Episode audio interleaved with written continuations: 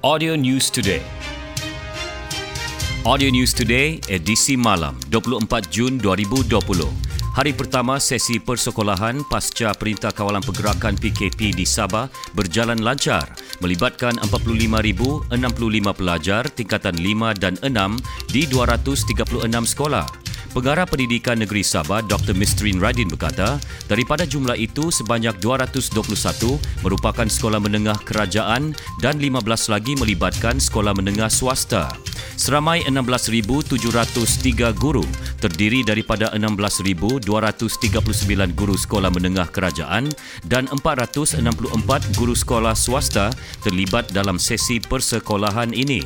Menurut Dr. Mistrin, semua pengetua sudah diberi taklimat serta garis panduan prosedur operasi standard SOP pembukaan sekolah. Dr. Mistrin menyatakan demikian kepada pemberita selepas meninjau sesi pembukaan persekolahan pasca PKP di Sekolah Menengah Tinggi Kota Kinabalu. Terdahulu, Dr. Mistrin turut meninjau sesi pembukaan persekolahan di Maktab Nasional Kota Kinabalu iaitu salah sebuah sekolah swasta yang dibuka bagi sesi persekolahan pasca PKP. Sementara itu, tinjauan media bersama Pegawai Pendidikan Daerah PPD Sandakan Dr. Dalmansa Tahil di SMK Elopura Bestari Sandakan mendapati kesemua pelajar di sekolah berkenaan mematuhi prosedur operasi standard SOP yang ditetapkan.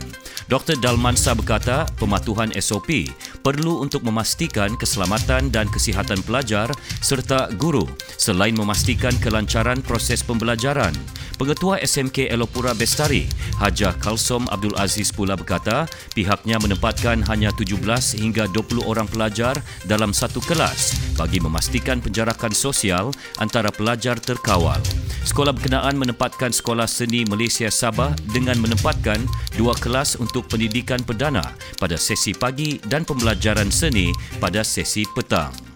Di Keningau, seramai 3,104 pelajar tingkatan 5 dan 6 di 11 buah sekolah turut memulakan sesi persekolahan pasca PKP. Menurut Pegawai Pendidikan Daerah Keningau, Masli Wahib, sebanyak 102 kelas dibuka bagi menempatkan pelajar berkenaan.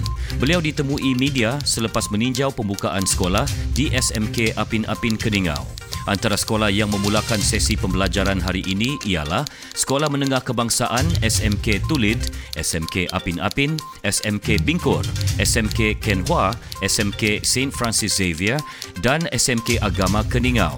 Sementara itu di Kota Belud, Pegawai Kementerian Pendidikan Malaysia Mardiana Syaril turut hadir bersama Timbalan Pengarah Sektor Pengurusan Sekolah Jabatan Pendidikan Sabah Zaini Yanin memantau beberapa sekolah di daerah itu.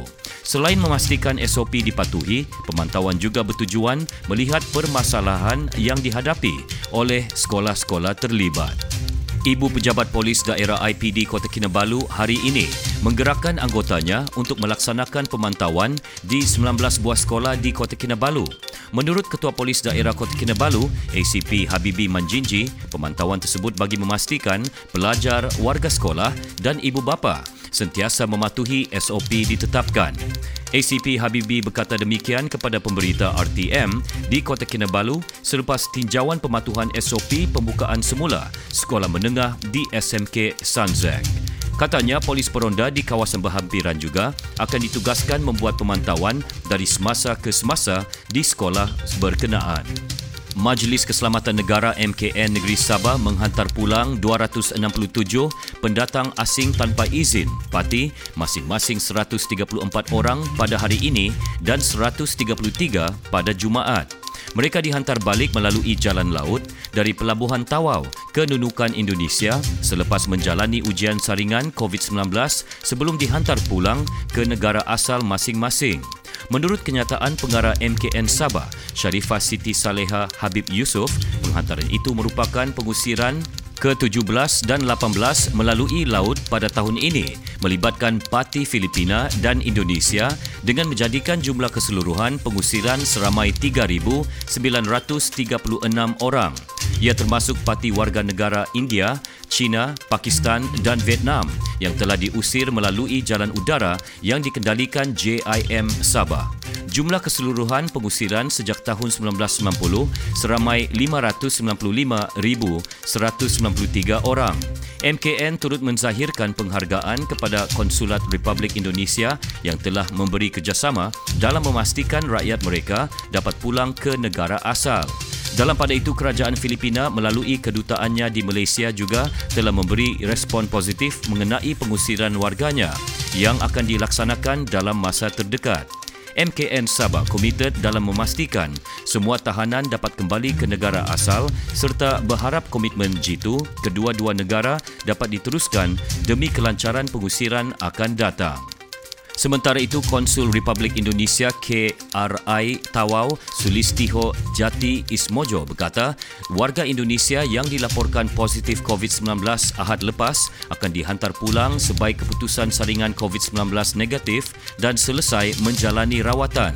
Sulistiho berkata lelaki berumur 23 tahun itu dijangka pulang ke negara asal hari ini menerusi proses penghantaran pulang pati bagaimanapun ditangguhkan kerana masih menerima rawatan lanjut di Hospital Tawau. Lelaki itu dikesan positif COVID-19 menerusi saringan di Pusat Tahanan Sementara PTS Tawau merupakan pesakit ke-19 membabitkan warga Indonesia di Tawau dan Lahad Datu. Beliau berkata demikian kepada pemberita selepas meninjau penghantaran pulang siri kedua melibatkan 314 warga Indonesia di Terminal Feri Tawau. Sulistiho berkata seramai 425 individu telah mendapat kebenaran untuk pulang ke Indonesia. Bagaimanapun, 314 individu pulang menaiki tiga kapal yang disewa khas hari ini melalui pelabuhan Terminal Feri Tawau ke Nunukan manakala 111 lagi akan dihantar pulang pada Jumaat ini. Pengusaha sektor pertanian perlu mengambil peluang yang disediakan kerajaan menerusi skim pembiayaan mikrokredit di bawah Pelan Jana Semula Ekonomi Negara Penjana bagi memulakan perniagaan yang terjejas susulan Perintah Kawalan Pergerakan Mac lalu. Menurut Ketua Pusat Pengajian Universiti Teknologi Mara UITM Cawangan Sabah, Dr. Henry Joseph, pembiayaan maksimum sebanyak RM50,000 dengan kadar faedah 3.5% serta tempoh bayaran balik sehingga 5 tahun itu tepat pada masanya yang mampu memberi keyakinan kepada usahawan tani untuk bangkit semula. Beliau bagaimanapun berkata, selain memanfaatkan skim tersebut, usahawan tani juga perlu memikirkan strategi baru untuk memulihkan perniagaan masing-masing. Dr. Henry berkata demikian kepada pemberita di UITM Cawangan Sabah, Kota Kinabalu. Tambahnya, usahawan tani juga perlu berinovasi terutama untuk mengurangkan kos input pertanian seperti baja dengan menceburkan diri dalam bidang aquaponik yang lebih jimat. Sekian berita Audio News Today disampaikan Konstantin Palawan. Audio News Today diterbitkan Il Communications dan diedarkan dengan kerjasama Sabah Info. Ikuti lebih banyak berita di fb.com slash audio news today.